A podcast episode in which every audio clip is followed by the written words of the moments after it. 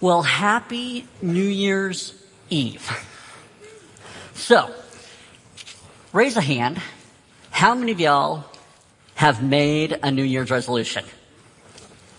All right. Ish. Well, I, I thought, okay, New Year's resolution, let's, let's statistically see what is happening in our nation. And so I quickly just Googled, I know it can be very scary, but I Googled New Year resolution statistics. And this is what came up. For 2024, 48% of New Year's resolutions want to improve their fitness. 38% want to improve their finances.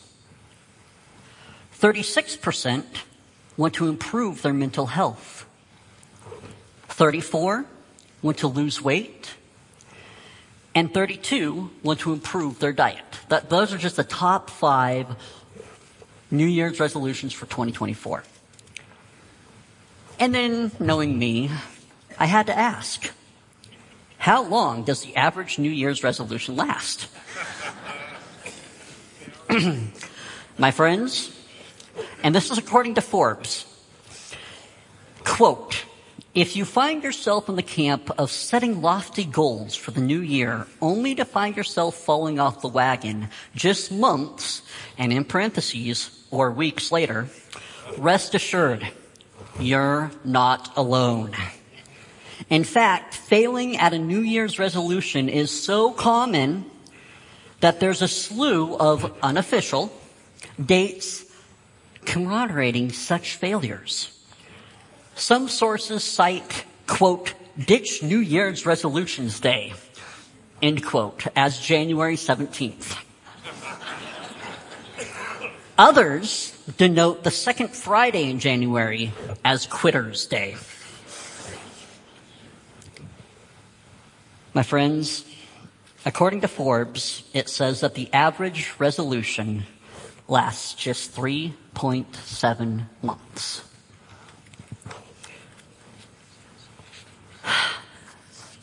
I titled today's lesson, Practice What We Preach. And that right there, my friends, is something that you and I, we will struggle with until the good Lord brings us home. And so I don't want you to think that since I am sitting up here, I have it all figured out. If you know me well enough, you know I don't. I might pretend, but people will ask, hey Garrett, how you doing? And one of my favorite responses is, I'm a duck on a pond. What? Cool, calm on the outside but underneath my legs are just kicking, just kicking. And it's easy for us to get in that mindset to lose heart, to make a goal, to read the word, to fall off the wagon, to fail, and to beat ourselves up. If that's where you're at right now, welcome. I'm seriously welcome. Because I don't want you to come into this auditorium and go, hmm, that crazy Garrett dude, he thinks he knows it all. I don't. And when I teach, I don't like teaching often. You know why? Because God goes, hey Garrett, practice what you preach but, but, but, okay. And so I'm standing up here, sitting actually, and I'm asking you guys to hold me accountable.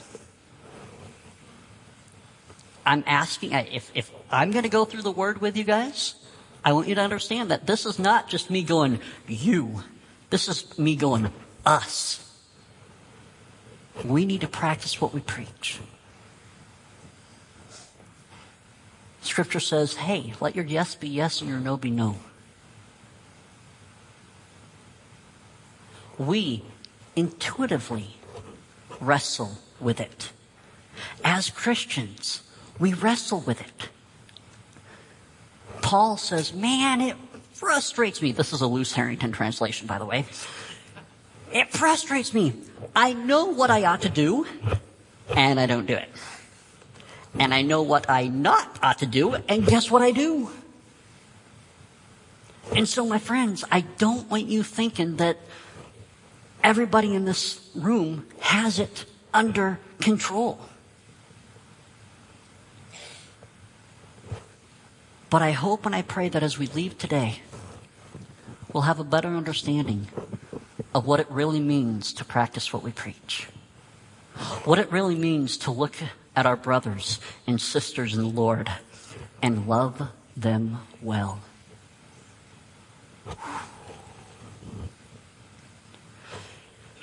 So I've been going through 1 John. We are now in chapter 2 of 1 John. And you guys, if you're turned there, which is great, you can hold your spot in 1 John. But I want to start today because I want to lay some foundation.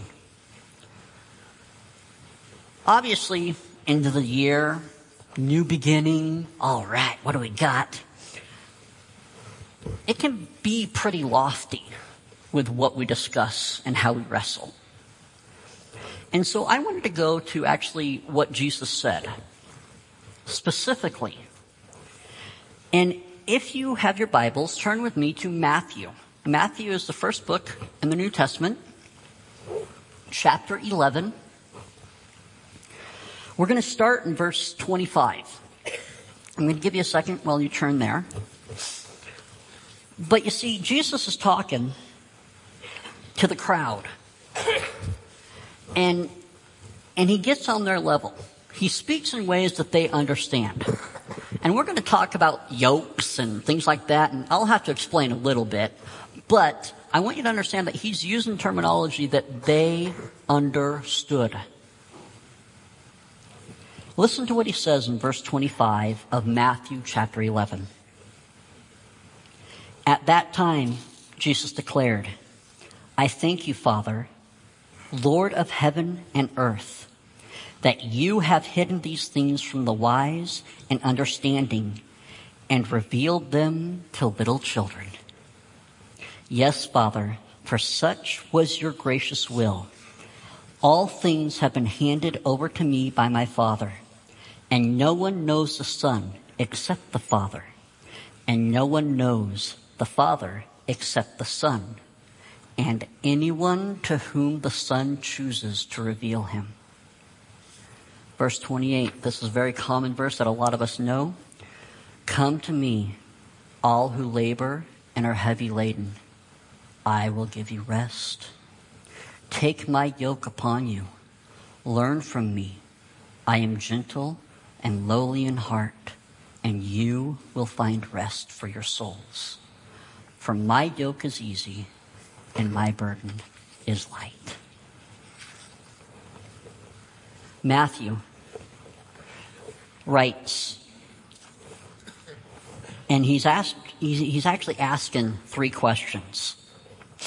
As Jesus says this thing in verse 25, he goes, Father, Lord of heaven and earth, thank you that you have hidden these things from the wise and understanding and revealed them to little children. You see, we, 2,000 years later, get to ask a simple question. Are we trusting the Father? You see, a lot of us, well, I don't understand this, Garrett, so I'm just not going to believe it. Oh, well, I'm supposed to have faith. Well, well, well, well, show me, show me. Prove it. What about, and we start creating all of these questions, which it's not bad to ask questions. In fact, we encourage questions because we grow. When we start asking these tough questions, and sometimes my favorite answer is, I don't know. But let me find out with you. Did you guys catch that? Let me find out with you. Let me wrestle with you. So Jesus is saying, God, thank you for making it evident to little kids. And that's what you and I are supposed to have right now faith like a child. We don't completely understand everything that's going on. Guys, go back a couple years. Maybe when we first started realizing the power of the switch. You know what I'm talking about. The light switch. Anybody with siblings knows the power that you control. When your sibling is on the other side of the room and it's night and you, the loving older brother go, click, and it casts it into utter darkness. We didn't understand that the electrical pulses and the wiring and, and, and the, the lighting filaments and all that. We just knew that, hey, flick, it's on, flick, it's off. This is great. Jesus is saying, guys, I want you to understand. I want you to trust the Father completely. Dig deep. Start learning how the electric, electricity works. Absolutely. But because of what you know, because of what you already know now, trust Him. Oh trust Him because of what I've known in the past. That means when you and I are going through tough times right now, we hear about people's testimony. We go back to the Word. We understand. We go, Father, help me understand. Help me trust you in all things. The second thing that we get to ask ourselves First one is, are we trusting the Father? The second one is through the work of His Son. Look at what it says down here. Verse 27. All things have been handed over to me by the Father. All things have been handed over to me by the Father. No one knows the Son except the Father, and no one knows the Father except the Son, and anyone to whom the Son chooses to reveal himself. 28 and 29. Come to me. Jesus is saying, You, come to me, all who labor, are tired, are weary, are exhausted, are burnt out, are fill in the blank. Come to me, and I will give you rest. How can God give us rest? He gives us rest because He's done the whole work. All of it.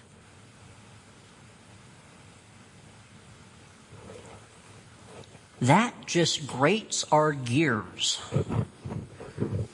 It's like when you're teaching a young person how to drive a manual transmission. I love, I have a car specifically, does, it's a man, it's five speed manual, doesn't go really fast, and I like to teach kids how to drive a manual transmission. I don't let them teach on my nice car that's a manual transmission. It's the old car that's a manual transmission. Why? Because we all seen it. I mean, it just jerks it. And when we hear that Jesus has done all the work, our pioneer spirit, our I can do it myself spirit goes, um, but wait. Don't I need to help? Don't, don't, don't I need to, what about I, how about, and Jesus goes, no. Come to me. That's why you're exhausted. That's why you're burnt out. You're trying to do it on your own when I've done all the work.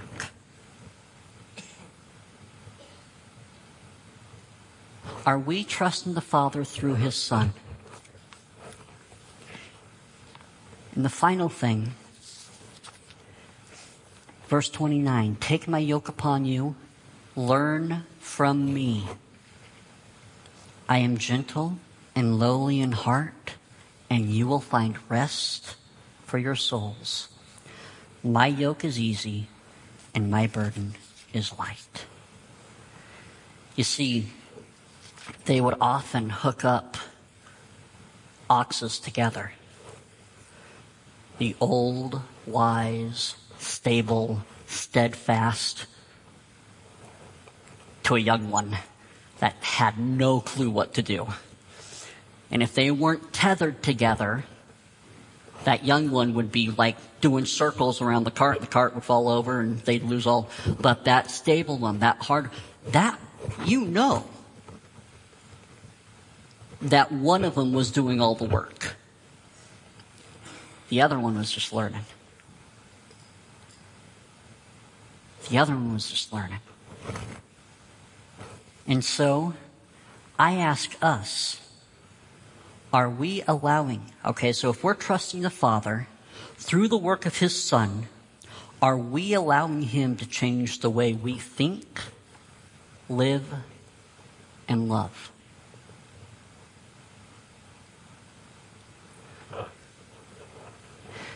If you're looking at 2024 and you're burnt out, if you've looked at 2023 and gone, man, what a crazy year. And let me tell you, it's been a crazy year. The past couple years have been nuts. I challenge you to just ask those three questions right now. Are you trusting the Father through the work of His Son? His Son did all of it. And are you allowing that work to change the way you think, live, and love? You see, there are some here that come, but don't allow the gospel to change them. They still think, live, and love on their own terms. And this is what we're going to look at today in John. So turn with me to 1 John if you're new here, towards the end of the Bible, First John, not the Gospel of John, but you'll. I've been listening to Alistair Begg, and, and I've been laughing because he says one John. Doesn't say First John, Second John. He goes one John, two John, three John. Hey, it makes sense. So if I accidentally slip, don't don't don't tease me too much. But uh, in First John, and we're going to start in chapter two. But as you guys are turning there, I want you to understand. John was writing to warn the early church against people who claimed to know God, who claimed to walk in the light, but didn't. You see, in the first chapter, we went through it and we took some time, and we don't have a lot of time to go back and take a look, but you see, they were thinking that God was just a good man and you didn't need to know him as God the Savior. He was just a good teacher. That's what they were claiming. And John is going, wait, no, no, no. If he was just a good teacher, you know what he taught? He's the only way. He's the only truth. He's the only life. You have to understand that he is it. Otherwise, we just have this really cool Jesus guru dude. Not the Savior and Lord. The second thing that this, these people were, were teaching was that you don't need to have a relationship with God healed at the cross. Come again? Yeah, but they were believing that you did not have to have a relationship with God that was healed at the cross. Why? Because they didn't believe sin was a problem. They didn't believe that you were an enemy of God.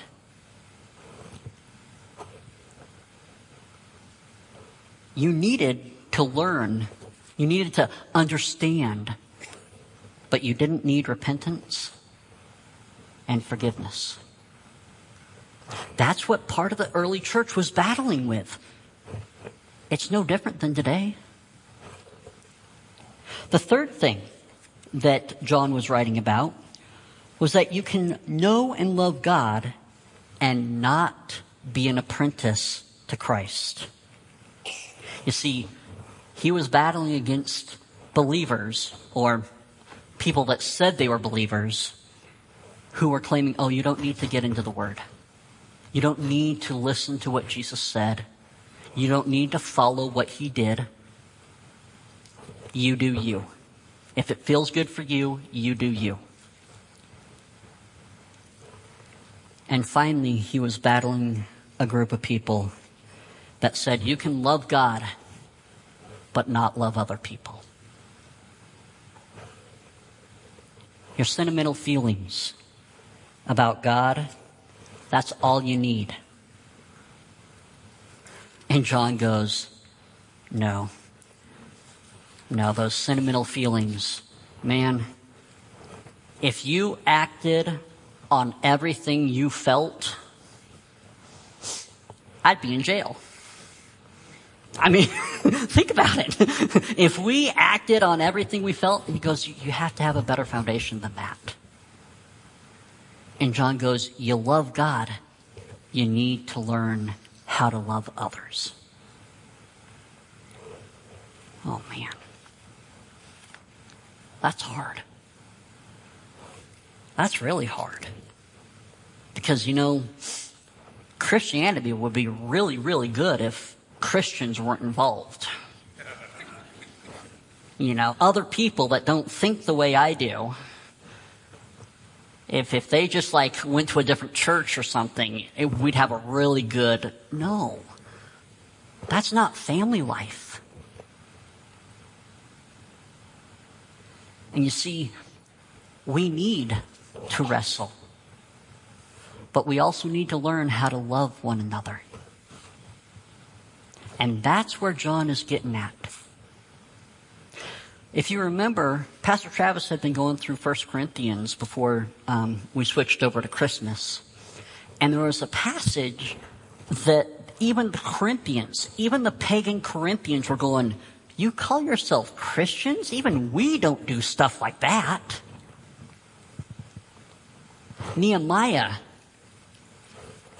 also had a very similar thing where they were just, family members were just, just stealing each other blind. And they're going, you guys are supposed to be different? Man, you guys are different, but that's not the different I want to be part of. And so in 1 John chapter 2, here's the plan. I'm going to attempt to read uh, verse 1 through 11. And then we're going to go back and we're going to unpack it. Last time I talked, I, I did verses 1 and 2, and so I'm going to just do a brief overview of those, but we need the foundation for it. Listen to what it says. John says, My little children, I am writing these things to you so, uh, so that you may not sin.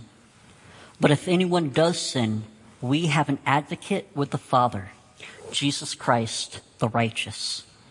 He is the propitiation for our sins, and not for our sins only, but for the sins of the whole world. By this we know that we have come to know him, if we keep his commandments. Whoever says, I know him, but does not keep his commandments, is a liar and the truth is not in him. But whoever keeps his word, in him truly the love of God is perfected. By this we know that we are in him. Whoever says he abides in him ought to walk the same way in which he walked. Beloved, I'm writing you no new commandment, but an old commandment that you've had from the beginning. The old commandment is the word that you have heard. Yet at the same time, it's a new commandment that I am writing to you, which is true in him and in you because the darkness is passing away and the true light is already shining. Whoever says he is in the light and hates his brother is still in the darkness. Whoever loves his brother abides in the light and in him there is no cause for stumbling. But whoever hates his brother is in the darkness and walks in the darkness and does not know where he is going because the darkness has blinded his eyes. All right. Chapter 2, verses 1 and 2. Let's take a look and we're going to briefly go over it. I'm writing these things to you so that you may not sin. All right. John is clearly stating, he, here's, here's the reason of this letter. We don't want you to sin. He does not say that once you become a Christian, poof, you are sinless. How I wish that was true. It would save a lot of heartache. You guys know exactly what I mean. He's saying, I'm writing these things so you'll learn how to think and live and love like Jesus. But when you fail, don't beat yourself up too bad. Why? Because Jesus has already done the work. Gotcha. That's why you connected the Matthew passage. He's already done the work. My friends, I encourage you to wrestle with that today. If anyone does sin, we have an advocate with the Father, Jesus Christ the righteous. He is the propitiation for our sins, and not for ours, but also for the sins of the whole world. I talked about it a couple weeks ago. I'll briefly mention it here. We have someone on our side. You are not alone. Wrestle with that sin. And then understand that propitiation, you give it to God because He's already paid the price. You let it go and you say, Jesus has dealt with this. That's so hard to do because we feel guilty. We feel condemned. We feel like, oh man, I blew it again. I'm a horrible Christian. Guys, I, I spent the first couple minutes trying to let us know that you're not alone. And how encouraging is that if we as a body could come together and say, hey, dust yourself off, allow Christ to pick you up, I forgive you. Oh, I forgive you. Even harder yet, will you forgive me?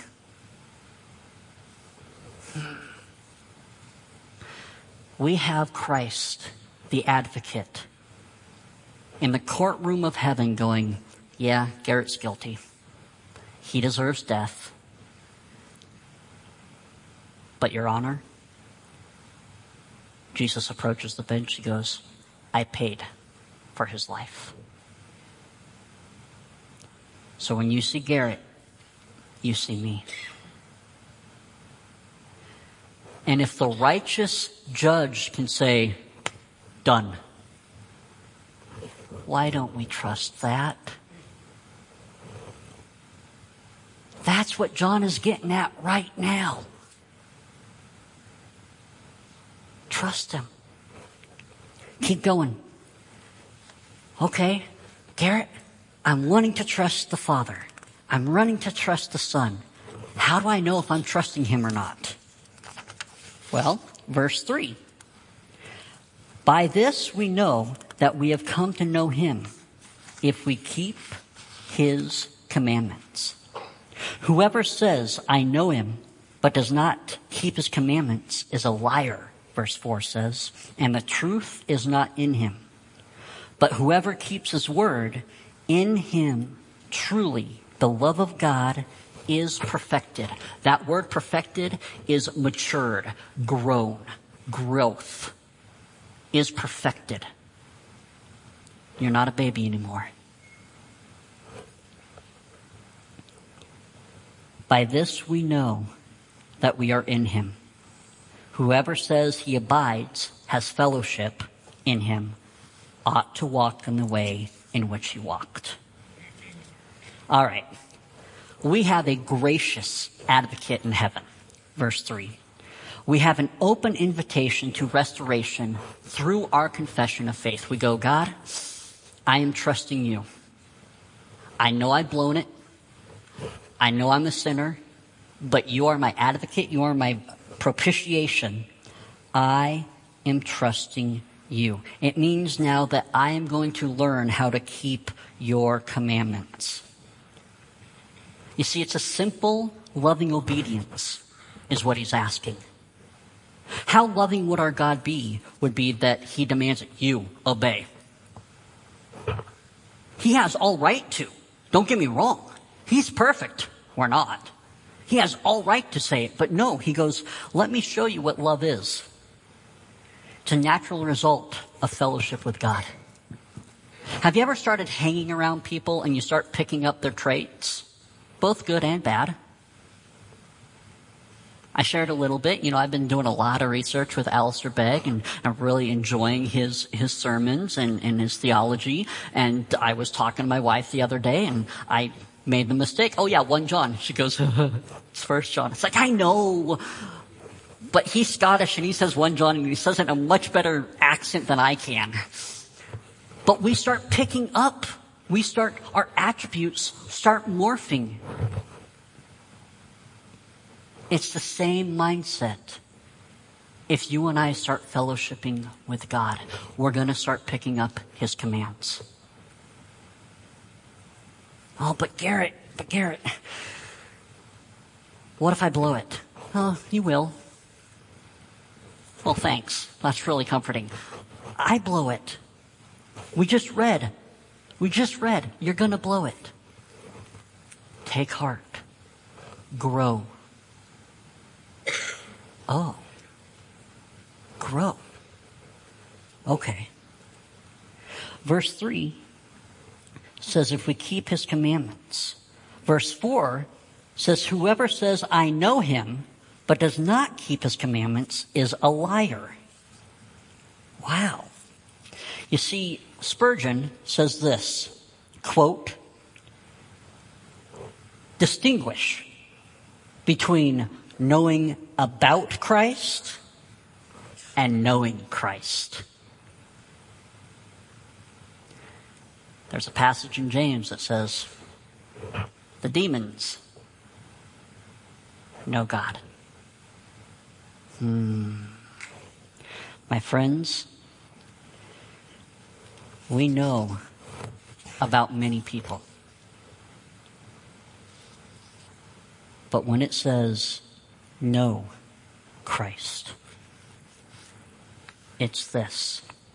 Quote, Spurgeon continues, the only saving knowledge is to know him, his very self, to trust him, the living Savior, who is now at the right hand of God. Are we trusting the Father through the work of his Son?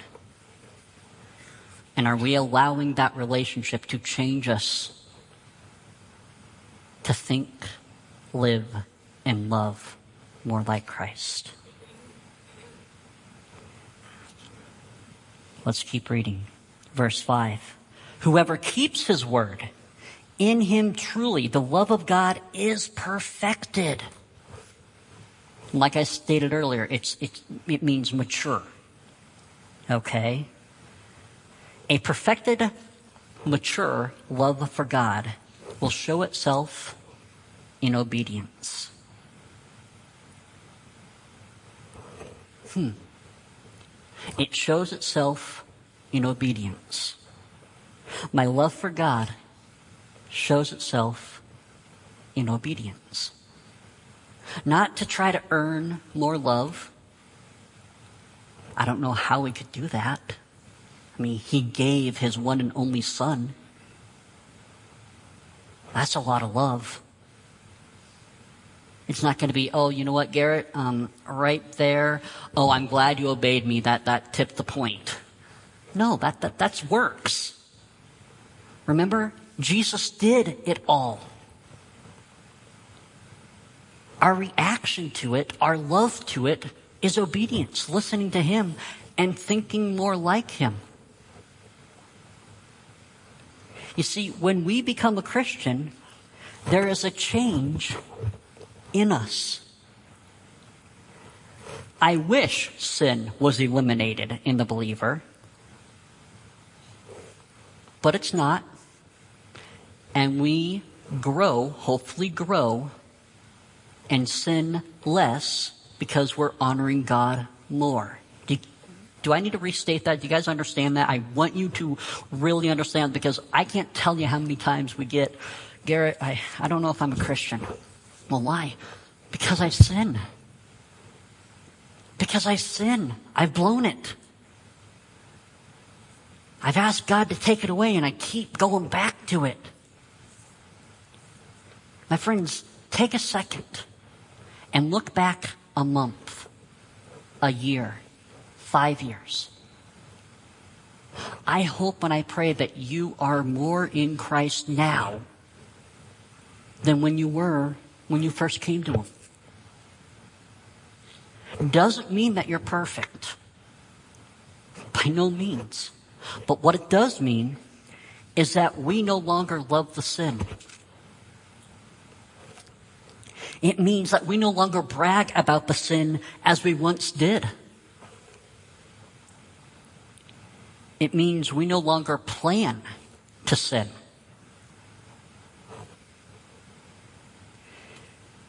It means that we do not enjoy sin. We wrestle with it. And that is growth.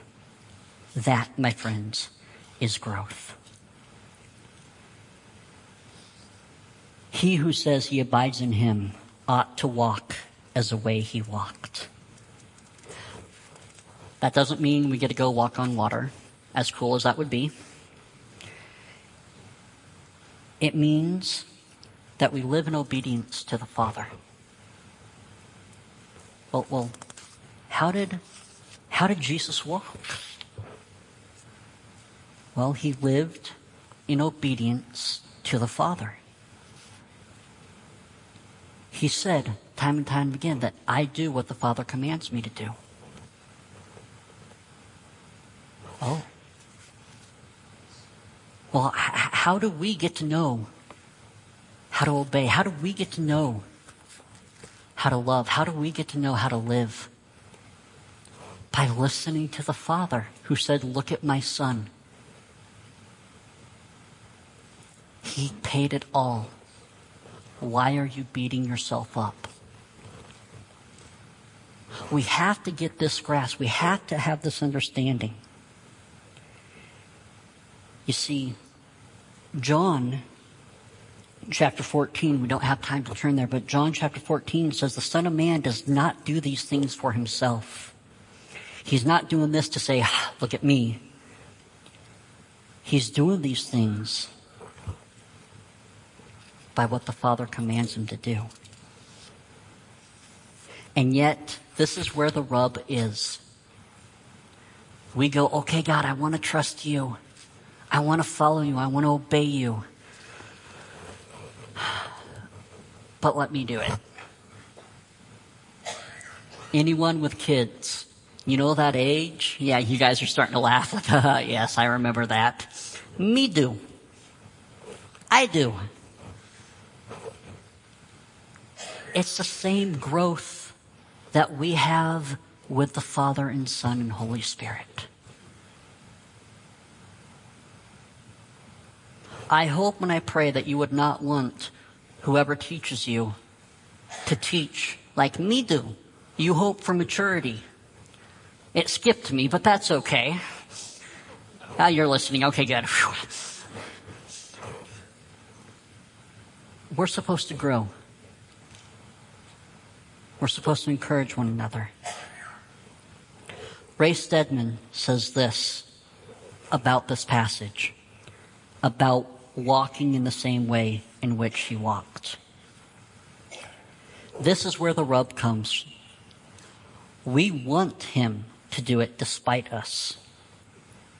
We do not always consent to it, for his death means that we must absolutely renounce all of self life. All the self-centeredness around which our lives for so long have been built. His death cuts off the old man with its egocentric ways.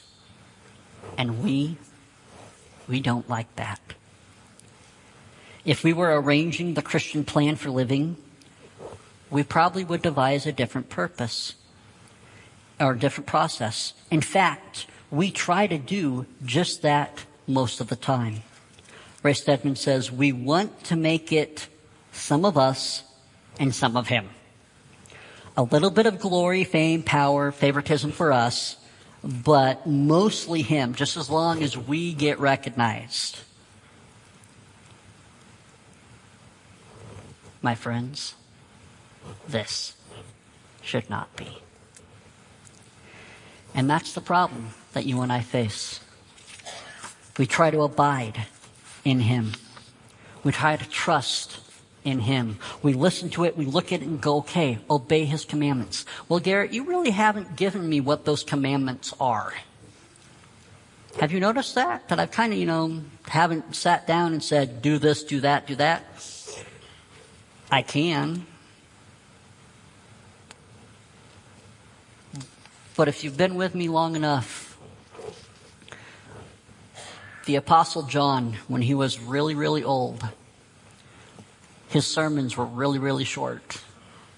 And some of you right now are thinking, listen to the old man, Garrett. Listen to the old man. They would literally carry him in, and he would say, Love God, love one another. Trust God with everything. Learn how to love God fully. Learn how to love one another well.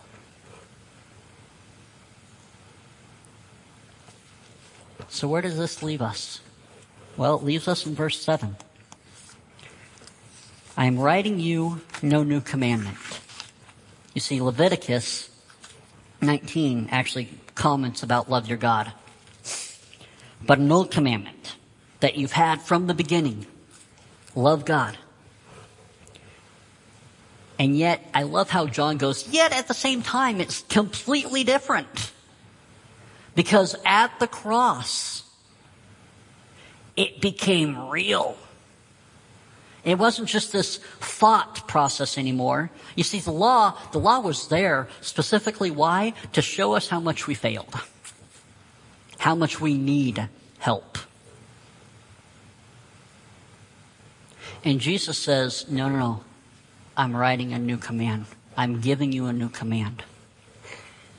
You love one another as I have loved you. So go love one another. Verse 8 It's a new commandment John is writing to you, which is true in him and in you, because the darkness is passing away, and true light, it's already shining. Whoever says he is in the light and hates his brother, can we just skip that verse? I mean, wait. Whoever Verse 19, verse 9, whoever says he is in the light and hates his brother is still in darkness. But, but I've been hurt by the church. I've been hurt by Christians. I've been hurt by fill in the blank It is all too easy for people to place ministry or being right above loving the body of Christ.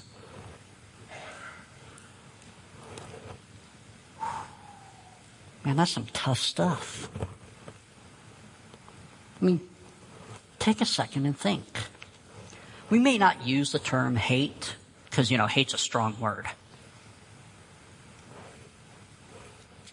But there are people, there are brothers in Christ, brothers and sisters in Christ, that we have issues with. And we don't even want to forgive them. They have hurt us so badly that when we see them, we go the opposite direction. Well, Garrett, this is a really good, encouraging, sobering lesson. Thank you so very much. So, I understand the commandment love God, love others. But, Garrett, they've hurt me. But, Garrett, they've, but God, they've, but if our Heavenly Father, remember, trust the Father through the works of the Son. In Romans, it said, while you and I were still enemies, enemies of Christ, He came. For the joy set before Him to reconcile us. Oh man. I've been looking at this completely wrong. God, I need your help. I need your love. I thought it was okay to justify all the hurt that's been inside of me. No. You see, we must continue to do ministry. We must continue to encourage one another. But we must do it in love. It won't be perfect actions. Then we need to learn how to do it in proper repentance.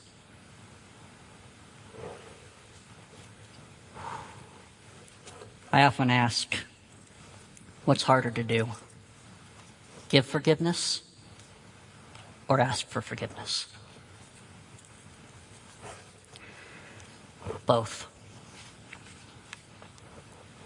Both. Whoever, verse 10, loves his brother abides in the light, has fellowship in the light. And remember in John, we were ta- in First John, we were talking about how he is light. So it's saying that when we love one another, when we are listening and obeying what God has commanded, we are walking right. And I know we live in a world that is all full of tolerance. That's not what this love is talking about.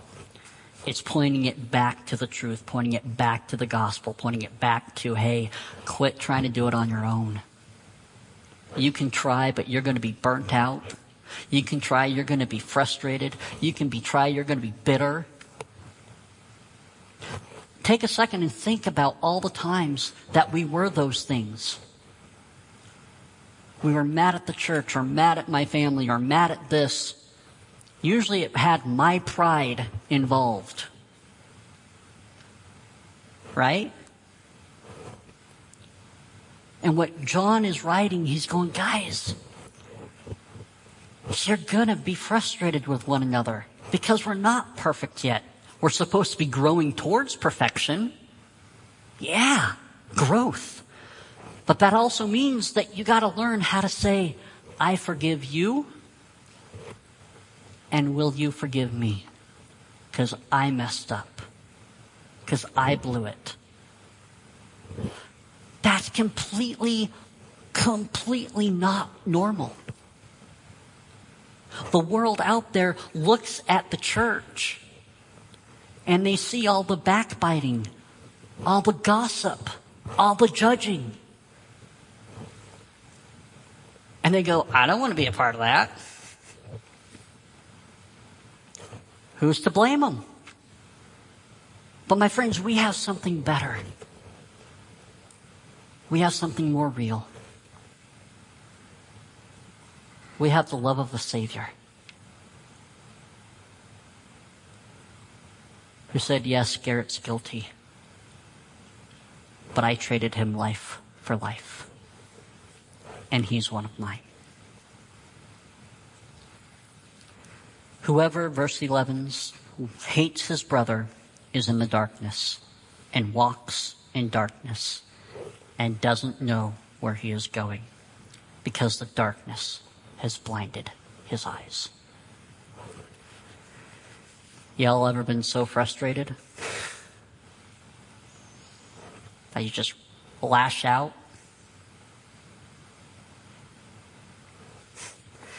My friends, this is what it's talking about. This is what it's saying. And it's a good question for you and I to wrestle with. It's a good question for you and I to, to really take a second and think about. You see, in verses 3 through 6, it talks about fellowship, talks about fruit, talks, asks us specifically, are we in fellowship with God? Then we ought to be walking the way He walked. We ought to be thinking the way He thinks. We ought to be living the way He lives. We ought to be loving the way He loves. And we're not talking about all the law, the whole law Guess what, my friends? The whole law pointed at how much we needed a Savior.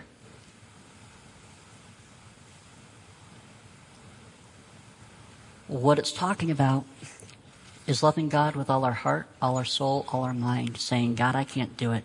I'm trusting you and you alone. The best thing that I can offer is a dirty rag. Help me love you well, God, because I can't do it on my own. It then also says, learn to love one another. Learn to love one another, to forgive one another, to ask for forgiveness from one another. Can you imagine if we as a body did that? How cool of a legacy for TCF Oh, yeah. They love well.